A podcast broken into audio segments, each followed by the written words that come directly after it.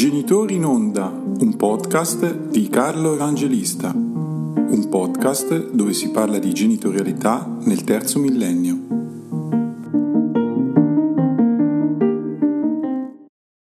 Bentornati nel podcast.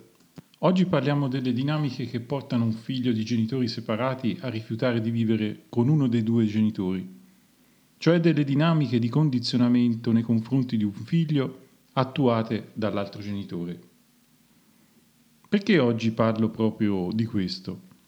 Lo faccio per ricollegarmi alle parole di Fabio Nestola che in un episodio precedente, parlando di alienazione parentale, ci ha spiegato come non sia da considerarsi né una sindrome né tantomeno una malattia, ma è riconducibile ad una serie di comportamenti attuati da un genitore per ostacolare i tempi di vita del proprio figlio con l'altro genitore e per questo è necessario un intervento tempestivo da parte del Tribunale. Ma la scelta dell'argomento di oggi è anche dovuta alla volontà di ricollegarmi alle parole del dottor Gaetano Giordano, che in una precedente puntata del podcast, spiegando il mobbing genitoriale, ci ha detto che il mobbing genitoriale inizia ben prima dell'inizio del procedimento di separazione o di divorzio. Per l'argomento di oggi farò riferimento come bibliografia ad un libro di recente pubblicazione scritto dal professor Giovanni Battista Camerini e dal dottor Marco Pingitore, il cui titolo è Separazione, divorzio e affidamento con la riforma Cartabia, edito da Franco Angeli. È un testo di riferimento per psicologi, neuropsichiatri infantili, avvocati, assistenti sociali e magistrati, ma io credo che sia un testo utile da leggere anche per tutti quei genitori che si trovano ad affrontare e vivere una vicenda separativa.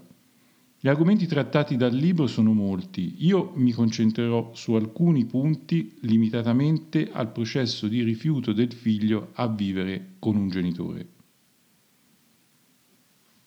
Quando un figlio non vuole trascorrere tempo di vita con uno dei genitori, di solito il genitore non collocatario ha la possibilità minima, ha possibilità minime rispetto all'altro genitore, il collocatario.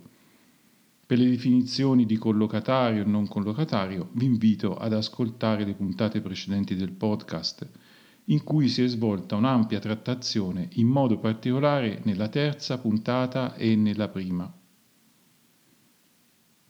Questo perché il genitore collocatario ha una relazione più stretta con il figlio che gli deriva dall'ampio tempo di vita che trascorrono insieme, molto più ampio rispetto al tempo che è stato concesso al genitore non collocatario. Per questo motivo è necessario che il Tribunale intervenga in modo tempestivo e incisivo per interrompere il prima possibile le azioni devianti poste in essere dal genitore dominante, che di solito è il genitore collocatario per il fatto appunto che ha più tempo di vita con il proprio figlio. D'altra parte un intervento del Tribunale che si limiti a ricondurre e a spiegare il rifiuto del figlio come una conseguenza di un conflitto di coppia o conflitto genitoriale che dir si voglia, significa aumentare in modo significativo la probabilità di emanare provvedimenti giudiziari inidonei a far sì che cessi il rifiuto del figlio e dunque sia tutelato il diritto alla bigenitorialità riconosciuto al figlio stesso. Il significato di bigenitorialità è stato trattato negli episodi precedenti, in particolare nel quarto. Il rischio concreto di spiegare con il concetto di conflitto genitoriale, le dinamiche relazionali che portano al rifiuto del figlio e di adottare misure quali il parental training, il sostegno psicologico, le psicoterapie individuali, di coppia, familiari, gli incontri assistiti, il rischio appunto è quello di adottare questi provvedimenti che hanno una dubbia utilità. Non si tratta, il rifiuto, né di una malattia né di una sindrome, anche se in passato si è parlato di sindrome di alienazione parentale. La teoria dell'alienazione parentale può essere considerata come un continuum di relazioni familiari che si instaurano tra figli e genitori, con inizio durante la crisi familiare e che vede come fase finale il vero e proprio rifiuto del figlio di vivere con uno dei genitori. Quali sono le fasi antecedenti, quindi quelle che precedono la fase finale, quella del rifiuto? Il rifiuto del figlio è il risultato di un processo che si manifesta gradualmente nel tempo, un processo che è costituito da una dinamica di relazione disfunzionale che ha come punto di partenza il comportamento che, utilizzando il figlio, un genitore attua nei confronti dell'altro genitore. Un esempio di situazione originante questo continuum si ha ancora prima della separazione, quando, appunto ben prima della separazione, ad esempio le famiglie di origine sono coinvolte in dinamiche familiari allargate e disfunzionali. Ma anche dopo la separazione, quando il tribunale ha deciso, emettendo un provvedimento di affido del figlio, la creazione del genitore collocatario può favorire la nascita dei primi tentativi di questo genitore di escludere l'altro e questo è reso più agevole per il maggior tempo che trascorre con il figlio. Il genitore collocatario comincia a narrare di disagi del figlio nei giorni di frequentazione e a proposito della parola frequentazione nelle puntate precedenti del podcast ho fatto delle precisazioni. Sarebbe più corretto parlare di tempi di vita. Il termine di frequentazione, a mio parere, mal si addice a definire, seppur in gergo tecnico, un tempo di vita figlio-genitore.